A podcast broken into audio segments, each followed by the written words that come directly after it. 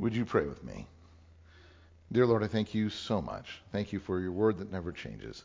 Thank you for your Holy Spirit that leads us. I just pray that you fill us with your Spirit. Open our hearts up to you even as we open your word up to us. Help us to be led and filled and directed by you. In Jesus' name, amen. As a communication teacher, it's always interesting when we talk about things like slang and jargon because um, when we think about jargon, a lot of times we think about all those things that we don't understand that people talk about, or we think about slang as all those things in subcultures that we don't understand. When the whole point of slang and jargon is that it's supposed to clarify things. The whole idea of slang and jargon are they're supposed to immediately simply clarify things for people who already know what they mean. So if I talk about AWOL in a military context, if I talk about the word stat in a medical context, if I talk about uh, Six Sigma in a business context, everybody goes, yeah, I know exactly what you mean. Except for all those people who haven't got a clue what you're talking about, right? So if you don't get it, you're on the outside. If you're on the inside, it makes everything better, except it obfuscates it for everybody else. Like using the word obfuscates right? Which is a great word. It's a very simple word for saying, actually, you made that more complicated and harder to understand instead of clearer like you'd originally intended. It's a lot easier just to say obfuscate, but only if you know what the word means. So when we're talking about some of the words that we use on a regular basis as Christians, we need to stop and remind ourselves that they may not be as generally understood as we think. And even the words that we go, yeah, I totally know what they mean. Like if I were to ask Nina to give me the juice, Nina might pour me a glass of OJ, right? If I were to ask Mariah to give me the juice, she might tell me all the best gossip about an individual. And both of them went, I knew exactly what you meant. And the other one went, What? So, I'd like to stop for just a second over the next couple of weeks and talk about using the right words and using them in the right ways, making sure that the words we're using as Christians we all understand. Because some of the words that we use, maybe people outside the church don't understand as much. Hint, they don't. But maybe the words we use, maybe even other people inside the church don't understand as well. Hint, they You'd think that they would, you'd hope that they would, but they don't necessarily. And one of the things that's even more dangerous than not being understood is not being understood when you thought you would be. That's what happened in World War II when Japan said, yes, we're going to surrender. But they did it in kind of an artsy way to save face. And they did it in such a way that we thought they were saying they're not going to surrender. So after Japan officially said, yes, we're going to surrender, we bombed them with two atomic weapons. Because they thought they were clear, and we thought they were clear. I'm going to call that tragic. What do you think? So today, before you go, yeah, yeah, yeah, I'm on it, really, really, atomic weapons. Stop and think about how we're coming across. I remember a Bible study years ago that I had with a, a friend and his wife. And at one point in the Bible study, he talked about born again Christians. I was like, I'm sorry, you did the little quotey thing with your fingers. What do you mean by born again? He's like, I don't know. It was like Bible thumping, charismatic Baptist people. First off, I want to go, okay, the most virulently anti charismatic people I know are the Baptists. So maybe you're lumping things together that shouldn't be lumped together. But beyond that, I'm like, you do realize that the term born again is a biblical term. Maybe you shouldn't just be throwing that out as an insult. And that's when I found out that though he had spent years in the church, considered himself a Christian, we were doing a Bible study, he had no clue what the term born again meant. It was interesting, in, in youth group several years ago, we were talking about the term born again, and we asked them, Do you guys know what this means? None of them could articulate. Most of them had grown up in the church. This church. None of them could articulate what it meant. Some of them said, I think I know, I just don't know how to say it. We're like, try. And they're like, no. Um, Until Kate, if I remember correctly, it was Kate that finally went, well, let me just logic this out. What does it probably mean? If we've got to ask our people to stop and think and logic it out, maybe we've done a disservice, and maybe we shouldn't just assume everybody knows what born again means. So let's look at born again. That's a nice, simple one, and it's one that even the Bible says, oh, no, no, even when it was first said, they didn't get it. You know, even when it first came up 2,000 years ago, talking to Jesus, Nicodemus goes, I don't, I don't know what that means. So turn with me in your Bibles to John chapter 3. We're going to bounce around a little bit, but we can at least start there. And I want to talk about this term born again. And you go, yeah, I know what that means. Yeah, well, then enjoy the ride. John 3, verse 1. There's a man of the Pharisees named Nicodemus, a member of the Jewish ruling council. He came to Jesus at night and said, Rabbi, we know that you're a teacher who's come from God. For no one could perform the miraculous signs you're doing if God were not with him. Contrary to what all of his fellow Pharisees had decided, Nicodemus, like Kate, said, I'm logicking this out. I really don't think you're as messed up as they say.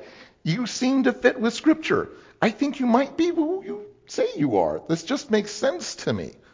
Now, he's still a little scared of his peers, right? Because he's coming at night alone and speaking quietly, wearing a funny nose and glasses. But, you know, give him credit for believing, right? But is believing enough? I think you probably are from God. Is that enough? In reply, Jesus declared, I tell you the truth, no one can see the kingdom of God unless he is born again. It's a Bible phrase. It's a Jesus phrase. It's in red letters, even. It's in the Bible. But before I even try to unpack that phrase, before I even try to go there at all or explain what it means, maybe we should just look at this verse itself how important does it seem to be in this verse, just in this verse itself? Because everything else I'm going to say for the next 20 minutes is just going to be intellectually interesting. Everybody might go, huh. Hmm. Unless we all agree how important this seems to be to Jesus. Okay? So let's nail this down before we go anywhere else. Whatever this born again thing, how important is this? I mean, I was born in the church, right? I was born in a Christian family. I was. My family is Christian. That means I'm I'm Christian. I'm not Buddhist. I tell you the truth, no one can see the kingdom of God unless he's born again. Doesn't matter where you're born or how you're born or who you were born. It's, you're born again. What if I'm a really good person? No one can see the kingdom of God unless he's born again. It has nothing to do with whether you're a good person. Surely God doesn't mean if you aren't a born again Christian, you won't be saved. No one will see the kingdom of God unless they're born again. Don't know that I like that. That seems awfully exclusive. Jesus says in red, le- red letters, I tell you the truth, which is Greek for no, seriously. No one can see the kingdom of God unless he's born again. So if we want to assume that Jesus actually knows what he's talking about, that suggests we really probably ought to figure out what born again means, doesn't it? And we probably ought to figure out if we are born again and how important we think born againness, re, reborning, re-baby, rebabinessing, becoming a baby again in Jesus. How, how important is that? Because even poor Nicodemus got confused. He's like, so you climb back in? How does that work? I don't get this. But John had already covered this a couple of chapters earlier. In John chapter 1, verse 12, that tells us that to all who have received Jesus, to everyone who has accepted him as coming from God, to those who believed in his name, they didn't just say, Yeah, I think he is from God. They believed in him, they're putting their faith in him. He gave those people the right to become. I have believed in his name. Go, then you get to become. I believed, right. That doesn't mean you are children of God you have the right to become. Will you let him change you? Will you let him adopt you? Will you let him wash you clean? You have the right to become children of God. Children born not of natural descent, like what country or family or household you're born into, whatever that, know, whatever that you happen to have been born into, nor of human decision or husband's will, like a couple got together and go, we ought to have some kids. Nothing wrong with that. But he says, this, no, you're born of God, by God's will. This is a different kind of birth, and it leads to a different kind of life. Like we've talked about so many times before over the years, Christianity is not just a shiny new polish on your existing life. It's not a way of fixing the cracks or solving life's problems. It's not like, well, my life was difficult, then I became a Christian, and I found the lubrication I needed to get through things. Oh, I got the better shock absorber. Oh, it made a lot of things make more sense. So I'm more comfortable, I'm more happy here. Those things are all great. That's not what it is. Those are all byproducts of what it is. Christianity is an entirely new life. It's coming at things from a completely new direction. It is not just a Republican patch sewn onto a Democratic garment. Flip those if you prefer. I don't really care. It's not that. It's coming from an entirely different kingdom.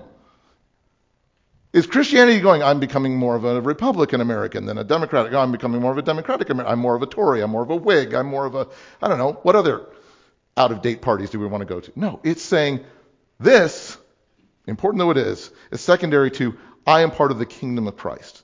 That's who I am. That's my nationality.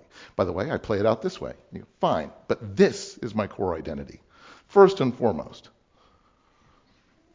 it's the ultimate do over. It's the ultimate life reboot. Whole new clean operating system. You're re babyfying. Because you are. You're, you're having to come up again with what, what do you learn as, a, as an infant? What do you learn as a toddler? What do you learn as a child? You're like, well, how to, how to play good with others how to make sure you get proper nourishment, how to become a healthy adult and mature, how to learn how to learn. Isn't that what, isn't that what grade school is all about? Learning how to learn. Junior high and high school is learning what to learn. And college is, well, I should probably learn this. Mid 20s is, man, I didn't learn nothing. So, that's thing in Christianity. It's going, stop. Learn how to properly get nutrients. Learn how to play nice with others. You mean get my toys back? That's not what I said. Learn how to grow and mature. Learn how to learn. Learn what to learn. Learn it. Start from scratch again. What did Jesus say back in Matthew 18? He said, I tell you the truth. Greek for no, seriously, right? Unless you change and become like little children, you're never going to enter the kingdom of heaven. I'm sorry. This is two different times in two different gospels where two different times he says, No, I'm telling you seriously, you have to change and you won't see heaven unless you do. Right? How many times does Jesus have to say something before it's true? Once. I'm not even going to do a lit review. Two, I think, is fine. Therefore, he says, Whoever humbles himself like this child is the greatest in the kingdom of heaven. And he's not saying that children are so awesome, they're so innocent, they're so perfect. What he's saying is, is you have to be willing to humble yourself and to change. You have to be willing to consider yourself immature. And people go, Proving his point, yes? You have to be willing to change. Consider yourself immature and in need of coming to Christ simply, unassumingly. I think I just need Jesus. To help me in this one part of my life. No. I think I just need Jesus. Yes, there. Now you understand. It's, I need to clarify. I'm not saying that you're tabula rasa which to anybody who understands what that phrase means, I just explained very clearly and fully. To those of you that have no clue what I just said, you're understanding the whole point of the sermon. You're not a blank slate that everything's been wiped clean of and you have to start all over again. That's not what I'm saying. You're still you. You are still in part the product of everything that's come before in your life. It's just that you're not only the product of everything that's come before in your life because you've been born again, not just from your mother's womb, not just growing up in your household, but from God's Holy Spirit, and now you're part of His household. You've done a genuine reboot. That means that you're also part, a product of everything that's come before in Christ's life. And in the life of the Christians around you. and in the life of every Christian that's come before you, and the life of every Jew that came before every Christian, and the life of all of that is now part of your DNA. You are not just what you were. And for the rest of your life, you will never only be what you were. And you will never only be bound by your own finite resources. You are not the same. And I'm not talking about all of that being stapled on top of your former life. I'm saying everything in your former life is now part of all of that as its foundation. All of this is the foundation, not stapled on top of, but this should be underpinning everything. Everything that happened in Christ's life, underpinning and being the foundation for everything going on in your life.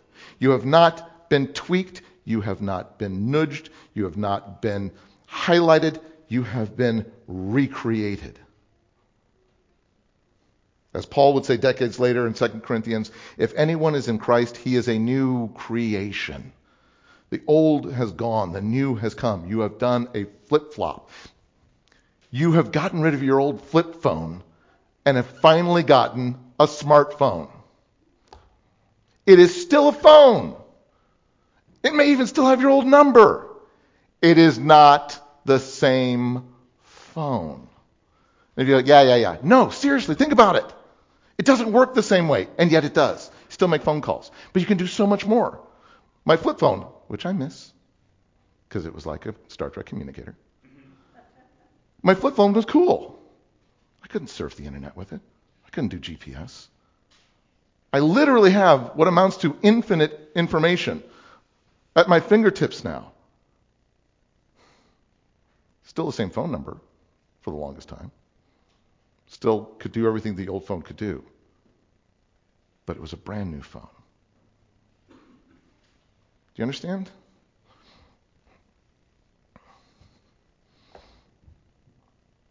I've said before, God is the great physician, but he's like a heart surgeon, but he's not there to do heart repairs.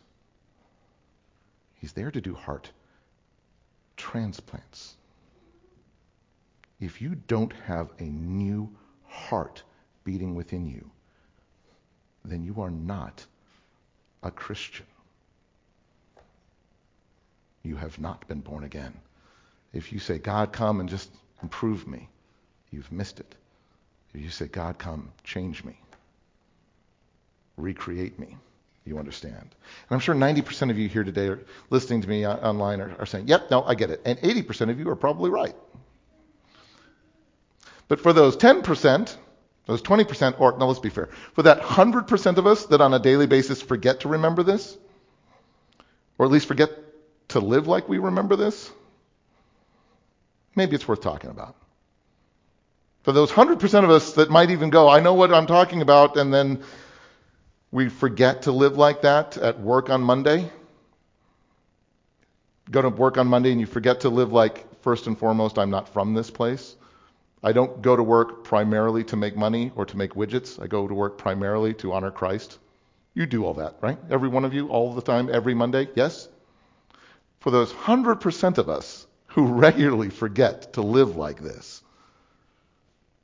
who on Wednesday nights at dinner, when somebody's saying something obnoxious or pushing some sort of socio-political message that we have a problem with, and we react exactly like this world does. On Tuesdays when you're at a voting booth, on Fridays when you're at a bar, on Sunday mornings when you're sitting in pews. For those 100% of us who forget to live like this, who say, I am I'm at my core my demographic. I'm at my core my family dynamic. I'm at my core my ethno- ethnological subgroup. I'm at my core my socio-political party. I'm at my core this. As a Christian, at your core, at your core, you are not the product of your liberal or conservative culture or your socioeconomic demographic. At your core, at your core, if you truly have a new core, if you truly have been born again, at your core, you are first and foremost Christian. That's your last name. First and foremost, at your core, you are ambassadors of God's kingdom, mirrors reflecting heaven. Where you step is heaven, where you speak is heaven. At your core, because you've been born again. At your core. I fail this every single day. You know why? Because I'm stupid and I'm broken. You may not be as stupid as I am. You may not be as broken as I am. You only screw this up every other day. But this week, as I've interacted with both Christians and non Christians about Roe v. Wade, about same sex marriage, about yada, yada, yada, yada, yada, this week I've heard a ton of people react far more like conservatives and liberals than like Christians and non Christians. My children, this should not be so. You want to hold a conservative viewpoint? Knock yourself out. You want to hold a liberal viewpoint? Knock yourself out. You get me alone, I'll tell you where I stand on any political issue you want me to speak about and why. But if that's who you are,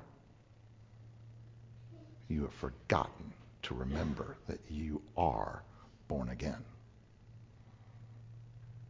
Start with that.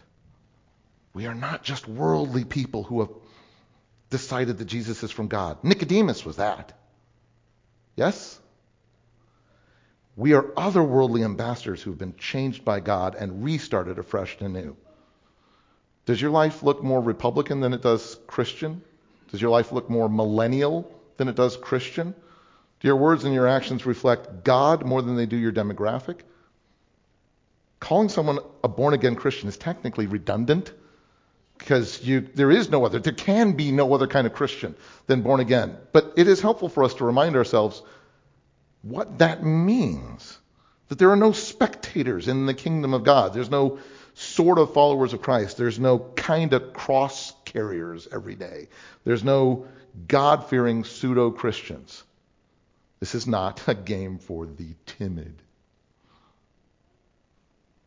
Paul told young Pastor Timothy, fan the flame of the gift of God which is in you through the laying on of my hands. For God did not give us a spirit of timidity, but a spirit of power, a spirit of love, a spirit of self discipline, which, by the way, if you remember, is what I talked about last week. There's continuity, people, track. But as Christians, this should change how we do things. Not just how we do things, but how we look at things. As Christians, is it possible for us to be victims no. We can be martyrs. We can be survivors. You are not a victim unless you choose to be. Because you are never alone. You can be hurt. You can be abused. You can be broken, but you, you're not a victim. Don't let the world define those terms. Don't let the world define the stakes. You are not just the sum total of what people have done to you. As Christians, we're more than conquerors, because conquerors may win battles, but we are overcomers. Whether we win the battle or not, we can still win. And in our hearts, we're trying to win people. And even if we lose the battle, we can win the war. As Christians, we are never just the sum total of our demographics, of our fears, of our yearnings, of our stresses, of our selves. You're never just that because God, our Father, loves us enough to discipline us. Isn't that what we talked about last week? And to discipline us so that we may be self disciplined and self controlled, so that we're honoring to our family name. So that when we face moments of crisis, when, we, when, when laws and courts rise and fall, when, when countries burst forth or when they crumble, when, when fear and hatred permeate and saturate a conversation or the world around us. We are not that world. We are not that world because we've been born again. We're from another place, from a better spiritual stock to honor a better family name. And I don't say that to make us prideful. Too many Christians jump on that and say, yeah, no. I say that to make us mindful I've said it before in seminary. One of my profs said, How do you feel emotionally? I don't want to just teach theology. How do you feel emotionally that you have God's family name? You asked one person, and she said, I feel loved. Asked another person, said, I feel accepted. Asked another person, I, just, I feel amazing. He came to me, he asked me, and I said, responsible. And I don't mean that negatively. But if my name is Wright, I was always told when I was a kid growing up, a Wright never lies. Literally beaten into me as a child. You do not ever lie because you bear this family name and you drag it through the mud when you lie. It's like impossible for me to lie. I just can't do it. I've gotten into a lot of trouble from that. So I've learned to be very tactful. But my last name isn't Wright. Last name is Christian. that has to change how I live, doesn't it? It has to. As Jesus told Nicodemus that night, God so loved this broken, sinful world that he gave his one and only Son, that whoever believes in him shall not perish, but have eternal life. For God didn't send his Son into the world to condemn the world, but to save the world through him. That's why Jesus came. To reach out to this broken world, to all those people that we would look at and go, You're so wrong! Yes, those are the people he loved. Those are the people he came to save. Those are the people he died to save a world that's antithetical to everything it was originally intended to be and designed to be. Jesus didn't come to condemn the world, so maybe we shouldn't. Because we come so easy at it. Conservatives condemn liberals, liberals condemn conservatives. Left con- condemns right, right condemns left, short condemns tall, tall condemns left. Everybody condemns, condemns, condemns. Jesus says, I didn't come to condemn the world. I don't need to. Because as he continued saying to Nicodemus, whoever believes in him, in God's Son, is not condemned. So I don't need to condemn them, right? Do I? No, they're not condemned. But whoever doesn't believe stands condemned already because he's not believed in the name of God's one and only Son. I don't need to condemn them either. I don't need to condemn those who are part of the family because they're no longer condemned. I don't need to condemn those who aren't part of the family because they already are condemned. Do you dance a jig? Or do you say, then how do I reach those people? Do you see? It changes the way you look at this. I don't need to condemn anybody. I need to embrace everybody. Because there are two kinds of people. Those who I embrace because they are my brother and sister in Christ. And those I embrace because I want them to be. Yes? It changes the way you look at things. Because this isn't a matter of choose path A and live, choose path B and die. Y'all already dead. It's stay the path and stay dead, or choose this path that God gives you and come to life. That's the choice. So Peter wrote in 1 Peter, Praise be to the God and Father of our Lord Jesus Christ in his great mercy toward a world that hated him. And his great mercy toward a world that he designed one way and it went another. To his great mercy toward really messed up people. You know the ones, the ones on the other side of whatever fence you're frustrated about right now. Those. In his great mercy, he has given all of us new birth and we're born again. Not just tweaked, not just healed. We're given rebabiness. We get a total do over. Into a living hope through the resurrection of Jesus Christ from the dead, who died to give us life, whose death brought us eternal life. And, and whose death made that hope not just hope, but he made us part of his family, right? He gave us his family name, us his family lineage, us his family DNA. So he made that hope not just hope, but your legacy as a family member, your legal right of inheritance, isn't it? It's not even just generosity at that point.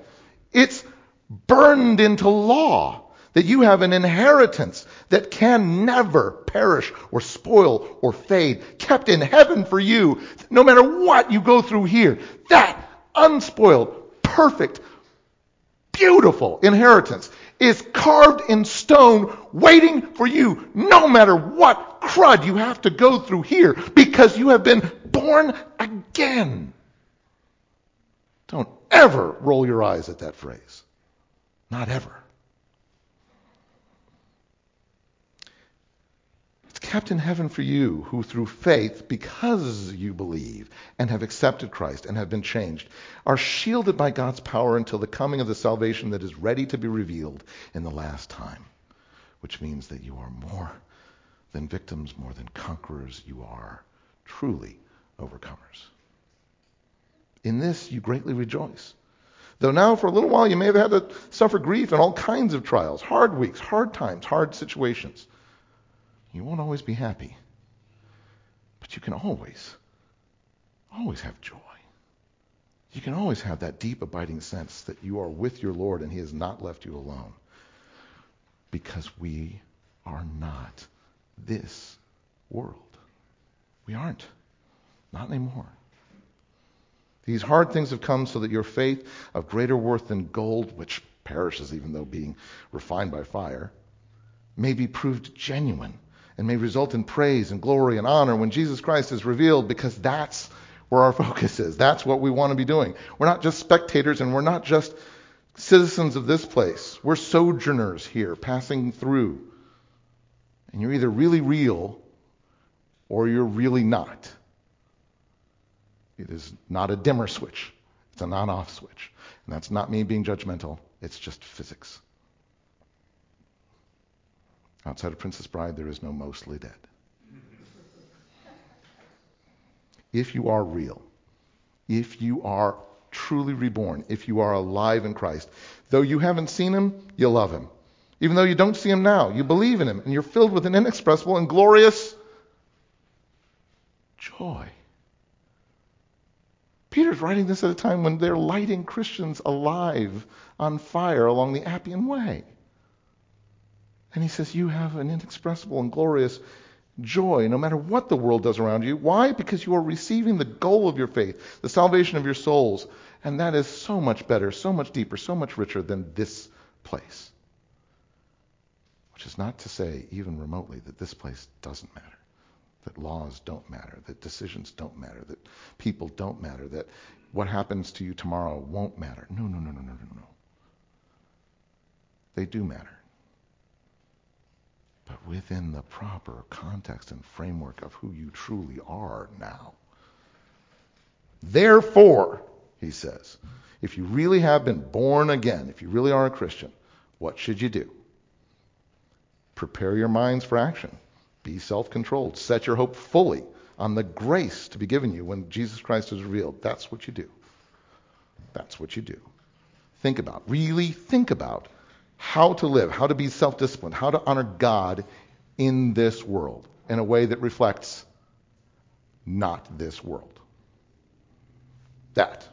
Peter straight up says, Therefore, if you truly have been born again, this is what you have to do. As obedient, born again Christian children, he says. As obedient children, don't conform to the evil desires you had when you lived in ignorance, because we're not this world anymore. Don't act like it. Don't let the world beat you into its shape. Don't do that. But just as he who called you is holy, is set apart, I want you guys to be holy in all that you do. For it's written in Leviticus, in like four, five, six verses in Leviticus, be holy because I'm holy. Be set apart, not just accepting, be set apart, not just conservative, be set apart, not just nice, be set apart, not just be set apart for God's glory. Live like your life is refreshed, renewed, set apart specifically to honor God. What you do, why you do it, how you do it. As our favorite preacher of written preachings said in Hebrews, let us fix our eyes on Jesus, the author and perfecter of our faith, who for the joy set before him endured the cross, scorning its shame, and sat down at the right hand of the throne of God. As Peter preached in Acts 4, salvation is found in no one else. There is no other name under heaven given to mankind by which we must be saved. As Jesus told Nicodemus, you must be born again. Are we all clear on what that means? Good. Let's try to remember to remember that. Amen? Dear Lord, I thank you so much. Thank you so much for your word. Thank you so much for your spirit. Thank you so much that as situations, politics shift and change, the core value doesn't. So I pray, give us wisdom. Give us wisdom to know which laws to support, which laws makers to encourage, which, which way to jump on social issues. That matters. But I pray, help us to make those decisions based on what truly matters loving you with all of our heart and soul and mind and strength, and loving our neighbor as we love ourselves. I pray, Lord, help us to honor you. Thank you for new birth. In Jesus' name, amen.